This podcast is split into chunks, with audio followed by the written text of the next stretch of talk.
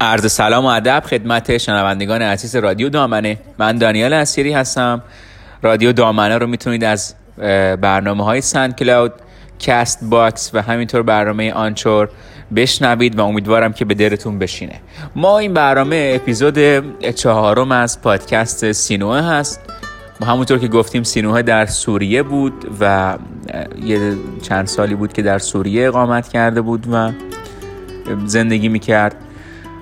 یه اتفاقی افتاد در فصل بهار که موقعی جشن و شادی سوریه ها بود یکی از قبایل اطراف که اشایری بودن و خودشون هم امرار معاش از دزدی و غارت قبیله های اطراف می‌کردن به اسم قبیله خبیری ها به سوریه حمله کردن. و طبیعتا ارت سوریه ارتش نداشت و چون خراج به مصر می‌داد مصر از سوریه محافظت می‌کرد. و خبر به گوش مصر می‌رسه و مصر ارتشی رو به فرماندهی هورم هب ژنرالی رو میفرسته برای مبادرت به جنگ با قبیله یاقی خبیری ها بله. فرعون مصر در آن زمان در آن زمانی که سینوه فرعون مصر هم سینوه, سینوه فرعون مصر جدید رو هم میشناخت چون بیماری سر داشت. و این فرعون رو میشناخت چون چند بار اومده بود و بیماریشو زمانی که چون علاج که نداشت فقط مثلا آرام بخش بهش تزریق می‌کرد و سینوه میشناخت وقتی بچه بوده این فرعون و بعدم به گوشش رسیده که به فرعونی رسیده و حکومت مصر به دست این افت. این فرعون جدید خیلی داستان مفصل میشه راجع به خودش شرح داد. بسیار از زمان خودش جلوتر بود. یعنی به این دیدگاه داشت که در زمان فرعون در تمام زمان فرعون ها یک خدای به عنوان خدای آمون میپرستیدن که کاهناتی به اسم کاهن از اینا مراقبت می‌کردن و بسیار هم قدرت سیاسی و قدرت داشتن. یعنی کاهنای معبد گاه گاه مثلا از فرعون هم قدرتشون بالاتر بود چون خدمتگزار خدا بودن و از طرف خدا با مردم صحبت می‌کردن. و این فرعون می‌گفت من خدایی رو میپرستم که قابل دیدن نیست. یعنی خدای یکتاست و به ما همه خدایی می‌کنه. به تمام آدم ها و ادوار تاریخ خدا بوده و من این خدا رو میپرستم به خدای آمون باور ندارم. اگر کسی دیگه این حرفا رو می‌زد قطعا شکنجه می‌شد یا کشته می‌شد. ولی خب این فرعون بود و عقیده خاص خودش رو داشت و داشتم مردم رو ترغیب می‌کرد به همین عقیده که خودش داشته. و بسیار جلوتر بود. سینوهه خبر جنگ خبیری ها و ارتشی که از مصر مبادرت کردن به جنگ با خبیری ها رو میشنوه. سینوه هم آدم کنجکاوی بود در زندگی که بارها گفتیم و اثرات کنجکاویش در اپیزودها کاملا مشخص هست. گفت که من به کاپتا گفت که من باید برم به جنگ و ارتش سوریه رو ارتش مصر رو ببینم و باشون صحبت بکنم. من به عنوان پزشک جنگ و کاری بکنم دیگه افراد چیز و افراد افراد مجروح رو به چیز بکنم تبابت بکنم و ازشون محافظت بکنم. پزشک جنگ باشم دیگه. کاپتا خیلی که نه نرو و تو همش ما تو درد سر میندازی و از این صحبت ها ولی خود خب نتونست دیگه موبایل چیز کنه جلوی سینوه رو بگیره و سینوه میره به سمت جایی که ارتش مصری ها اردو زدن و به فرماندهی گفتیم که هورم هب هورم هب هم یک روزی که پادشاه مصر در یک جایی رفته بود و عبادت می‌کرد به اصطلاح جای خلوتی از حال میره و سینو هم پزشکش بوده پزشک همین فرعون بوده. میره که بیارتش می‌بینه یه پسری با یه قوشی به سین به شونهش داره از یه جوی دوردستی میاد یه جای دوردستی میاد. صحبت می‌کنه و فلان کمک می‌کنه که این پادشاه ببرن به قصرش. بعد که می‌رسه به قصر سینو هم میره که پادشاه مهاجرت بکنه. همه افراد فکر می‌کنن که تقصیر ای بوده که پادشاه حالش بد شده.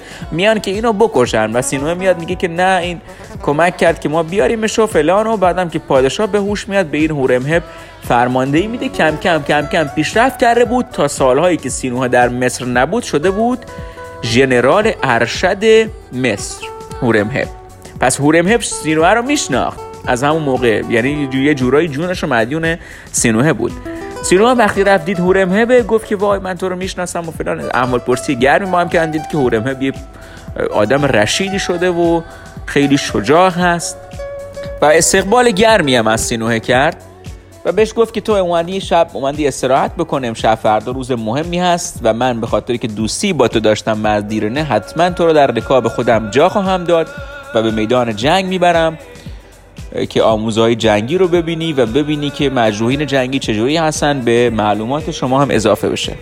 فردای روز موعود اینا که داشتن می‌رفتن تقریبا به عصر رسیده بودن از یه جایی داشتن رد می‌شدن به عصر که رسیدن دیدن که یک سری افراد کماندار خبیری دارن به سمتشون شلیک می‌کنن یا کمان پرت می‌کنن و هورمهب گفت که به افرادش گفت که بیاین بریم جلو و از اینا فاصله بگیریم تا برسیم به اردوگاه اصلی اینها و انرژی خودتون رو برای مبارزه با افرادی که در سر تپه ها مبادرت به تیراندازی می‌کنن. هدر ندید و به سمت اردوگاه اصلی بریم. خب طبعا سربازا بسیار از این ارتش خبیری ها میترسیدن. ارتشی بودن که بسیار بسیار وحشی بودن و صداهای بسیار مهیبی داشتن. زیاد بود صداهاشون. تقریبا با هایهوی و سر صدای بسیار زیاد مبادرت به جنگ می‌کردن. ولی خب چاره ای نداشتن دیگه. سربازا گرچه میترسیدن. هورم هم یکی از افرادی بود که همیشه دوست داشت در رأس سربازا به جنگ دوست نداشت. مثل مثلا ژنرال مصری اکثرا عقب قشون حرکت می‌کنن اول سربازا می‌رفتن فن بعد که جنگ تموم می‌شد دیگه اینا می‌رسیدن به جنگ و خیلی درگیر جنگ نبودن به خاطر که خیلی طلا داشتن میترسیدن از جونشون ولی هورمهب اصلا اینجوری نبود. همون قوشش هم بالای سرش پرواز می‌کرد و یک مثل یک ژنرال به تمام معنا به جنگ می‌رفت. وقتی رسیدن دیدن خیمه های بسیاری هست و دودهایی از خیمه ها می‌زنه بیرون و سربازا هم صداهای بسیار زیادی دارن. خیلی ترسیده بودن سربازای مصری. اورمهب بهشون گفت اصلا نترسید از سر صدا. سر صدا باد حواس و آسیبی به شما نمیرسونه. اگر صدا اذیتتون می‌کنه خاک رس رو در گوشتون بذارید. ولی یکی از عیب های اینی که خاک رست در گوشتون بذارید اینه که صدای منی که رئیستون هستم نمی‌تونه به گوشتون برسه. امکان داره که دستورات اشتباهی رو پیروی بکنید و کشته بشید و من سعی و من توصیه می‌کنم که این کار رو نکنید. و گفت که شما شجاعتر از اونها هستید و این قبیله ها که می‌بینید این خیمه ها به خاطر اینه که زن و بچه هاشون در این قبیله ها هست در این خیمه ها هستن. از این قبیله با زن و بچه به جنگ میان به تاراج میان. و اینا همهشون جنگی نیستن افراد جنگجو نیستن. اکثرا زن و بچه هاشون هستن در این چادر و این دودهایی هم که می‌بینید از چادر داره میاد بیرون این دودها غذا هست و این غذا برای شماهانی هست که در این جنگ پیروز خواهید شد و زنهای آنها را اسیر می‌کنید و با آنها تفریح می‌کنید. و همین که اینا رو شنیدن به خاطر سربازا بسیار گرسنه بودن در این مدتی که از مصر اومده بودن به سوریه و الان یه مسافتی رو طی کرده بودن نصف روز یک چهارم روز رو که برسن به اردوگاه خبیری ها و با خوشحالی نیزه هاشون رو به سپرهاشون زدن که بله ما اینا رو می‌کشیم و فلان. و مصری ها یکی از های برتری که بر خبیری ها داشتن خبیری ها که اشایر بودن کارشون که سرباز جنگی نبود که مسلح باشن و فلان. ولی خب نیرو خب چیز بودن دیگه. نیروهایی بودن که زبده بودن. در جنگ هم زبده بودن چون کار اصلشون غارت بود. ولی یه سری عرابه های جنگی مصری ها داشتن که به اونها زورشون میچربید و ارتش خبیری ها ولی بیشتر از مصری ها بود اورمهب دستور داد که تمام کمانداران دور تا دور ارتش باشن و نیزه داران در وسط خودش هم که به چند تا عرابه بزرگ دستور داد اطراف من باشید و از من دور نباشید و من به سمت هر چیزی که هجوم بردم شما هم به همون سمت هجوم می‌برید. و حمله کردن جنگ سختی در گرفت. جنگ خیلی سختی در گرفت. افراد زیادی خون بود که میپاشید و خبیری ها بسیار با شجاعت می جنگیدن مصری ها ولی به خاطر شجاعت هورمهب که خودش به دل ارتش زده بود به دل خبیری ها زده بود و عرابه هایی که داشتن بر اونا برتری داشتن و خبیری هایی هم که حتی رو زمین می افتادن مجروح می شدن. دوست داشتن یکی رو بزنن یه اسبی رو بزنن یه فلانی رو بزنن که بتونن حداقل به ارتششون کمک بکنن. خلاص سینوها هم در این میون سوار بر یک اولاقی بود و این اولاقه وقتی صدای جنگ شنید دیگه از خود بیخود شد. دیگه اصلا نمی‌تونست کنترلش کنه سینوها هر طرفی می‌رفت ایور می‌رفت اوور می‌رفت. یعنی شانس آورد که مثلا کشته نشد. چون اینم نمی جنگید شمشیر نداشت. کسی کاریش نداشت. یعنی حواسش اصلا به این نبود. قیافش هم مثلا به این حرفا نمی‌خورد. خلاصه جنگ با برتری چون خیمه های خبیری ها رو آتیش زدن مصری ها با عرابه که داشتن زن و بچه اینا تو چیز بودن تو خیمه بودن. آتیش زدن و خبیری ها ترسیدن و شکست خوردن افرادشون به عقب نشینی کردن با احشام احشامی که داشتن مثل گوسفند و گاو و فلان و اینا برداشتن و فرار کردن چیزایی که از غارت به دست آورده بودن.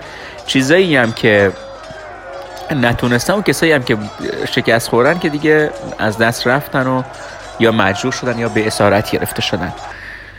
اورم هپ هورم هپ افرادی که مال خودشون برای افراد خودشون بود کسانی که مصدوم شده بودن و جراحت دیده بودن رو سینو باندپیچی کرد و پانسمان کرد و فرستادشون به سمت اورشلیم.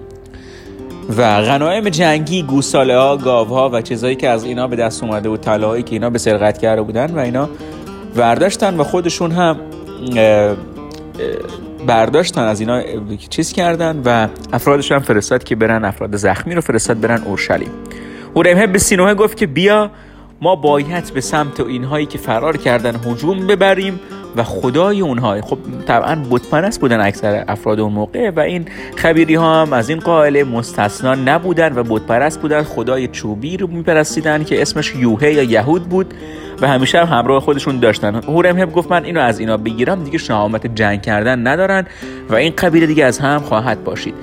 هورم با یه سری عرابه هایی که خیلی سریع می‌رفتن و یه سری افرادش به انزمام با سینوهه به علاوه سینوهه هجوم بردن به سمت افرادی که فرار کرده بودن. خب گذشته بود ساعتی از جنگ و اینا خیالشون راحت شده بود کسی دنبالشون نیافتاده بود. داشتن همینطوری آواز خدای خودشون رو میخوندن و با قول عبادت خودشون آواز مانند و می‌رفتن تو صحرا که یهو افراد هورمه بهشون یورش بردن و از پیرزن و پیرمرد و افراد مسن و جوان و کودک و همه رو کشتن. همه رو کشتن و زنهاشون رو به کنیزی گرفتن. گاوها و گوسفندانی هم که داشتن رو گرفتن و به سمت اردوگاه خودشون برگشتن. وقتی به سمت اردوگاه خودشون برگشتن برنامه بعد از این این بود که برن به سمت اورشلیم و غنایم جنگی رو بفروشن. طبعا هر سربازی که بود در طول جنگ غنایم بینشون تقسیم می‌شد. یه سری افراد مصری بودن که سینوه اونا رو خیلی هم جراحت سنگین نداشته بودن فرستاده بود چون اورشلیم بعد که رسید اونجا دید اینا مردن مشکوک شد. بعد که فهمید که اینا مثلا غنایم جنگی تقسیم میشه هرچی تعداد کمتر باشه بهتره برای افراد گروه. فهمیدن که اینا اصلا به زخمیاشون آب و غذا نمی‌دادن که بمیرن که غنایمشون بین خودشون تقسیم بشه. و هورمهم رفت و یه سری تاجر یه سری سوداگر سوریه‌ای اومده بودن در اورشلیم و کار خرید و فروش کنیزها رو انجام می‌دادن کار خرید و فروش غنایم جنگی گوسفندا طلا مس هرچی که از اینا تحصیل شده بود به دست اومده بود اینا خرید و فروش می‌کردن. اورمهب هم چیزی کاری به کار اینا نداشت و میذاش کارشون انجام ولی در عوض ده درصد از کل معاملهشون برای هورمهب بود چون امنیت اونجا رو برقرار کرده بود و بهشون هم فهمونده بود که شما اگر افراد من به مال شما دست رازی نمی‌کنن تعدی نمی‌کنن به خاطر این هست که من امنیت برقرار کردم و شما موظف هستید ده درصد رو من پرداخت. بکنید اونا هم می‌دونستن گفتن ما ما 10 درصد بدیم. بهتر که کل سرمایه به زور از اون بگیرن و بکشنمون و فلان. پس بهتر ما 10 درصد با رضا و رغبت پرداخت می‌کردن. هورمهب به سینوه گفت که من سینوه به اول سینوه از هورمهب سوال می‌پرسه. میگه آیا تو مثلا فکر می‌کنی که ما ملت مصر که ملت متمدنی هستیم؟ احتیاج به قشون و ارتش و این صحبت ها داریم مثلا؟ ثروتمندم هستیم خیلی کشاورزی داریم فلان داریم. هورمهب میاد به سینوه میگه که ملتی که مثل مصر هست تمام ملت های شاید تعداد زیادی ملت های بزرگ زیر سلطه خودش هستن احتیاج به یک قشون بزرگ و قوی داره که بتونه صلح و بین بقیه برقرار کنه نه فقط صرفا برای جنگ باشه. سینوه دید که مثلا هورمهب قبلا جنگجوی خوبی بود.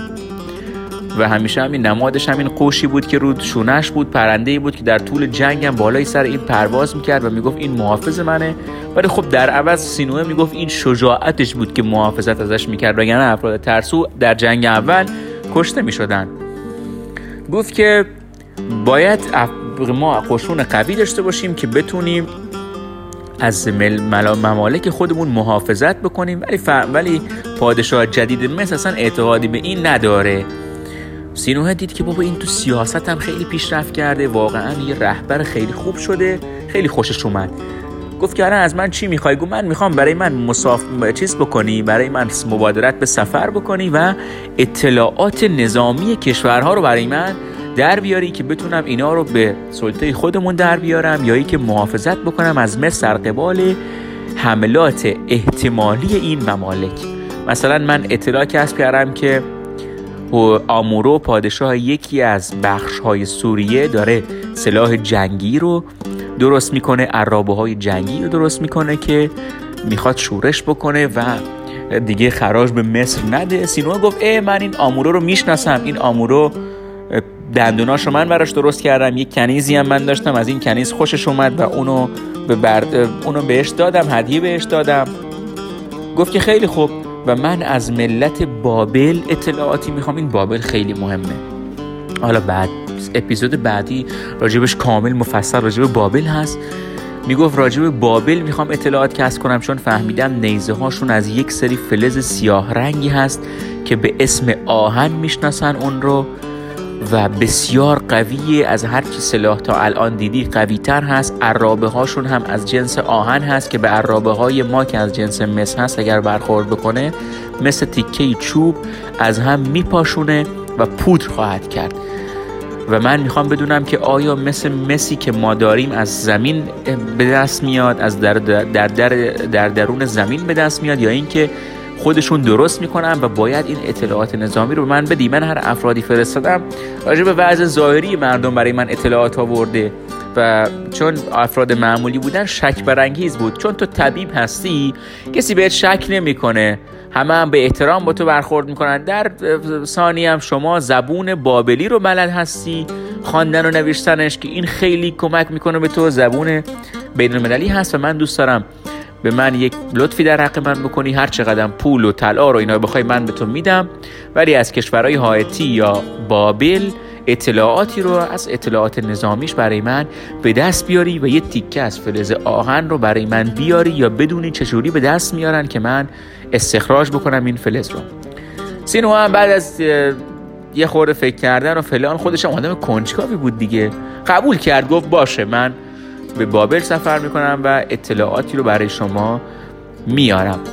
اپیزود بعد رو از دست ندید. یکی از بهترین قسمت های داستان همونجاست. وقتتون رو نمی‌گیرم. تا درود دیگر. بدرود. متشکرم.